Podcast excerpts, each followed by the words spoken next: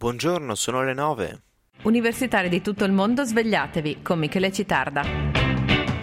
Buona giornata, un caro saluto dalla redazione di Samba Radio. Oggi è mercoledì 20 dicembre, siamo alla penultima trasmissione del palinsesto invernale. Abbiamo in serbo per voi innanzitutto la lettura delle prime pagine.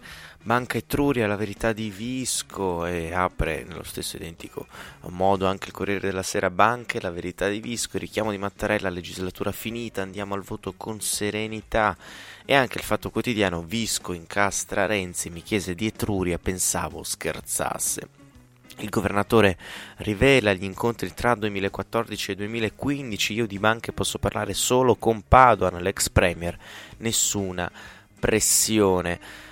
Quindi andiamo innanzitutto a leggere eh, qualche articolo relativo oh, proprio a, a, questo caso Visco, tutto quello che sta venendo fuori eh, riguardo al caso Banca Etruria che sta eh, coinvolgendo Boschi eh, e eh, Renzi e poi approfondiremo e torneremo su quella che è eh, la vicenda relativa alla doppia cittadinanza per i eh, sudtirolesi, gli altoatesini. Lo faremo con Daniele Fiori, vecchia conoscenza di questa trasmissione, che ha intervistato il senatore, eh, nonché direttore del, dell'Eurac a Bolzano, nonché professore di diritto costituzionale alla facoltà di giurisprudenza di eh, Verona, Francesco Palermo, eh, che lo ha intervistato per il fatto quotidiano.it.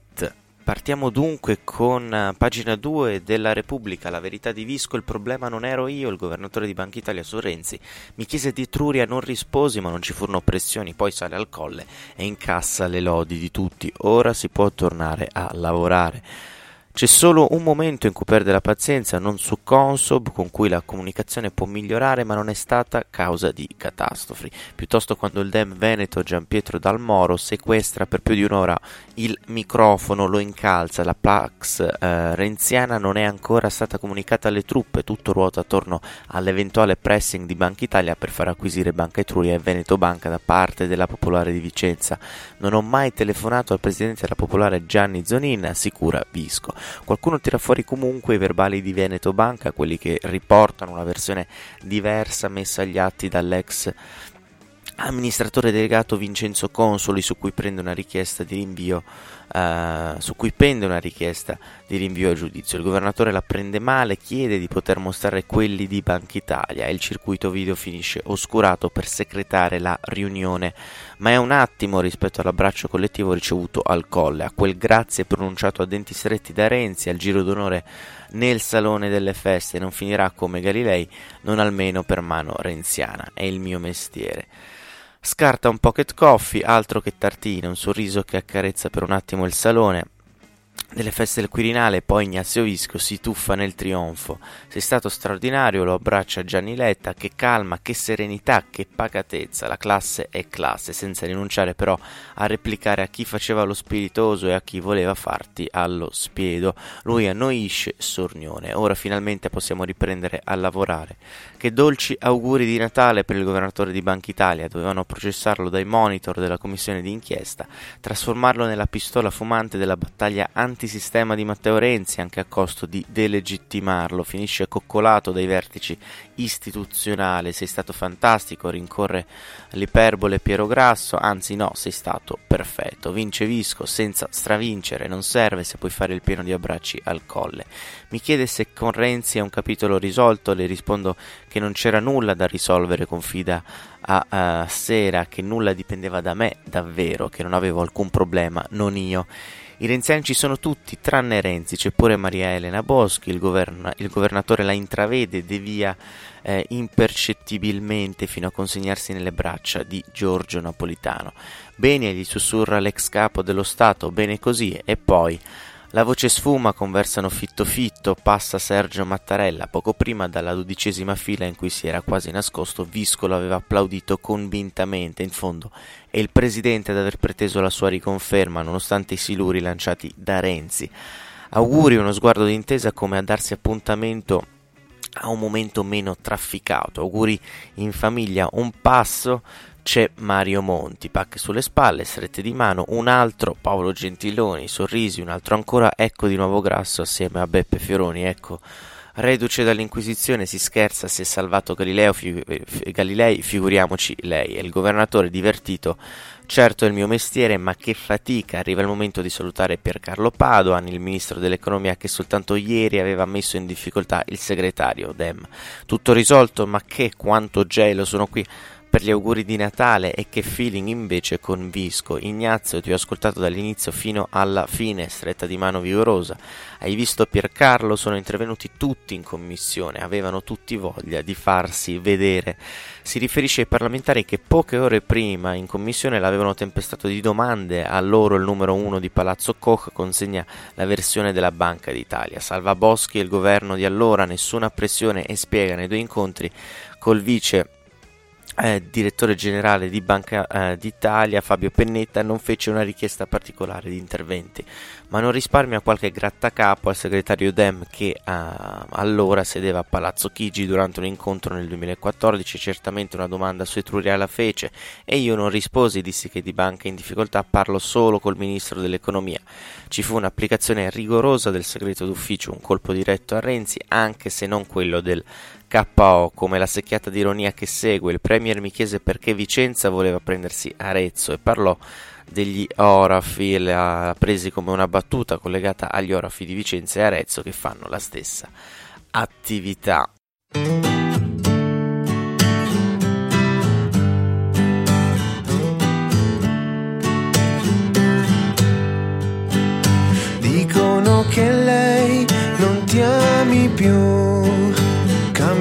Suo stato e poi ti uccide. Dicono che tu non sei più tu, che ti sei perso tra le ortiche.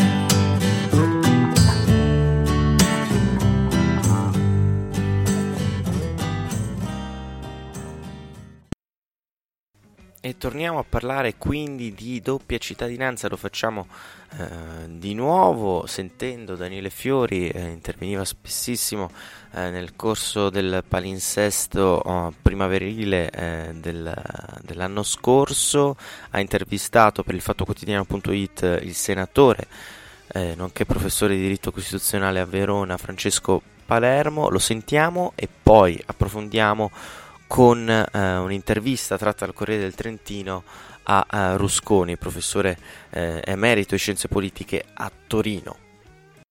La doppia cittadinanza italiana-austriaca ai sottirolesi appartenenti al gruppo linguistico tedesco e ladino è la proposta avanzata dal nuovo governo austriaco formato da conservatori ultradestra, che ha fatto tornare l'Alto Adige al centro delle polemiche nazionali. Per questo ne ho parlato in un'intervista per il fattoquotidiano.it con Francesco Palermo, senatore del PD, ma soprattutto docente di diritto costituzionale all'Università di Verona. Palermo mi ha spiegato quali sono tutti gli ostacoli giuridici che fanno sembrare che alla fine la proposta austriaca non sia altro che pura e semplice propaganda nazionalista. Non stupisce infatti che a esultare per la proposta siano stati soprattutto i partiti di estrema destra in Alto Adige, come in Austria, come in Italia. Palermo ha evidenziato una serie di problemi giuridici. Innanzitutto il criterio con cui si affida la doppia cittadinanza. Se ci si basa sul gruppo linguistico, qualsiasi italiano in Alto Adige potrebbe dichiararsi appartenente al gruppo tedesco e quindi ottenere anche lui il passaporto austriaco. Ma a parte questo, un altro ostacolo è la violazione del criterio di uguaglianza. Perché infatti dare la doppia cittadinanza ai sudtirolesi, ma negarla per esempio agli austriaci che vivono in Ungheria o in Slovenia?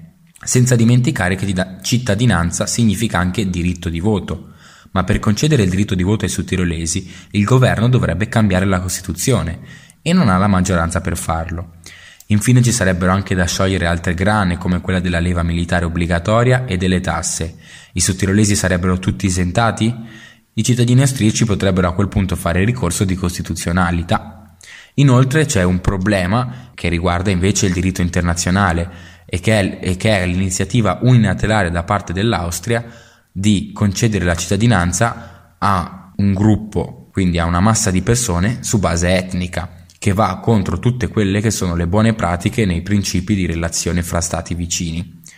Tutti i dubbi giuridici sollevati da Palermo fanno credere che la proposta alla fine cadrà nel nulla, come sostiene in fin dei conti il professore stesso che dice che non è fattibile e che a Vienna lo sanno benissimo. Ma intanto questa proposta ha contribuito a distruggere un altro tassello della convivenza tra italiani e tedeschi in Alto Adige.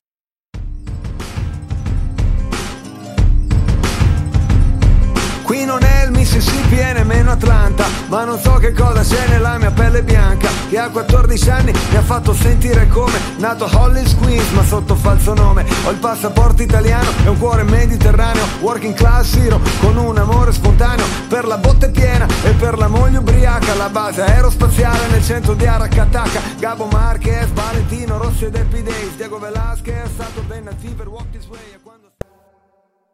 e dopo aver ascoltato quindi eh, quello che eh, aveva da dire Daniele Fiori, che ringrazio e saluto, un professore di diritto eh, costituzionale, passiamo a un professore di scienze politiche che viene intervistato dal Corriere del Trentino. Siamo a pagina 14 di eh, eh, ieri. Azione unilaterale, Unione Europea e governo non tacciano il politologo Rusconi, operazione populista, così l'Austria cerca di pesare di più.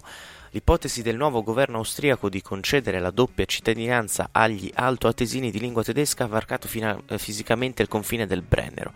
I sudtirolesi potranno richiedere la cittadinanza austriaca già nel 2018 o al più tardi all'inizio del 2019, ha annunciato Lunedì mattina a Bolzano Werner Neubauer, deputato al Parlamento di Vienna e delegato ai rapporti con l'Alto Adige per il FPÖ, il partito di estrema destra che dal cancelliere popolare Sebastian Kurz ha ricevuto ministeri chiave come esteri, interno e difesa.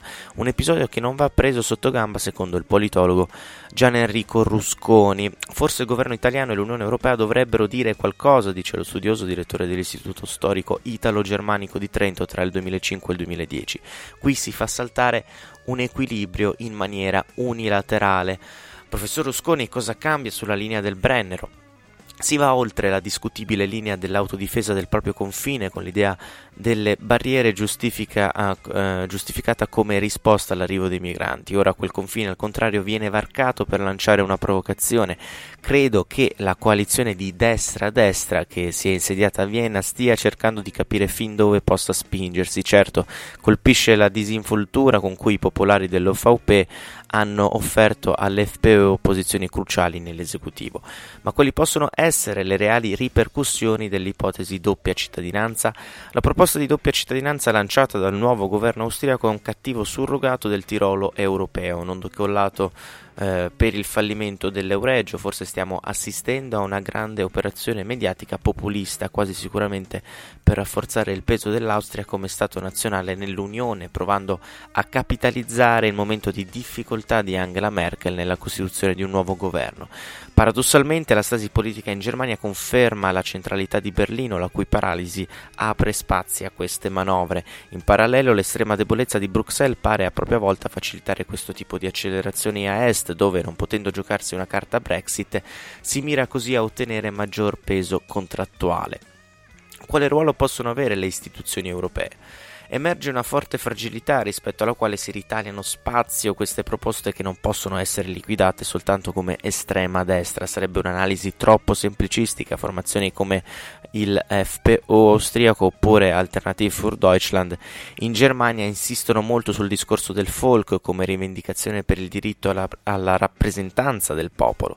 La democrazia rappresentativa non pare più funzionare come prima e dunque lentamente si è avviato un processo di trasformazione e in questo contesto soprattutto l'Austria, ma anche l'Ungheria e la Polonia l'hanno risolta con una classe dirigente autoritaria che pretende di essere rappresentante di, in questo mandato eh, popolare. In compenso la classe politica europea è assente. Tornando sui confini, cosa succederà? Sarà nuovamente evocata una loro militarizzazione?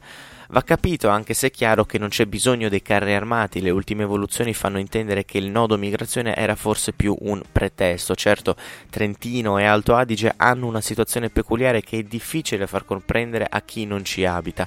Per esperienza diretta posso dire che è molto difficile costruire progettualità condivise tra Trento e Bolzano, ma se si riuscisse ad avviare il laboratorio per eh, federare le due università, non limitandosi alla retorica, potrebbero delinearsi una risposta un contrappeso rispetto a questa incursione di Vienna.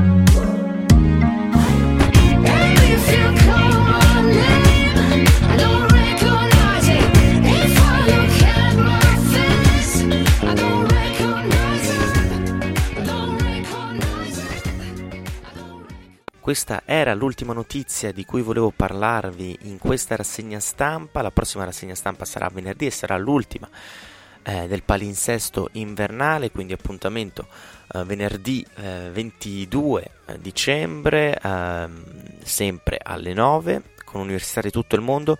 Io vi ringrazio per l'ascolto, vi lascio con il eh, palinsesto di Samba Radio e eh, eventualmente se state già preparando gli esami, probabilmente sì, buono studio, copritevi bene perché fa freddissimo, l'inverno è arrivato da un pezzo. Buona giornata, ciao! Universitari di tutto il mondo svegliatevi, direttore responsabile Nicola Pifferi.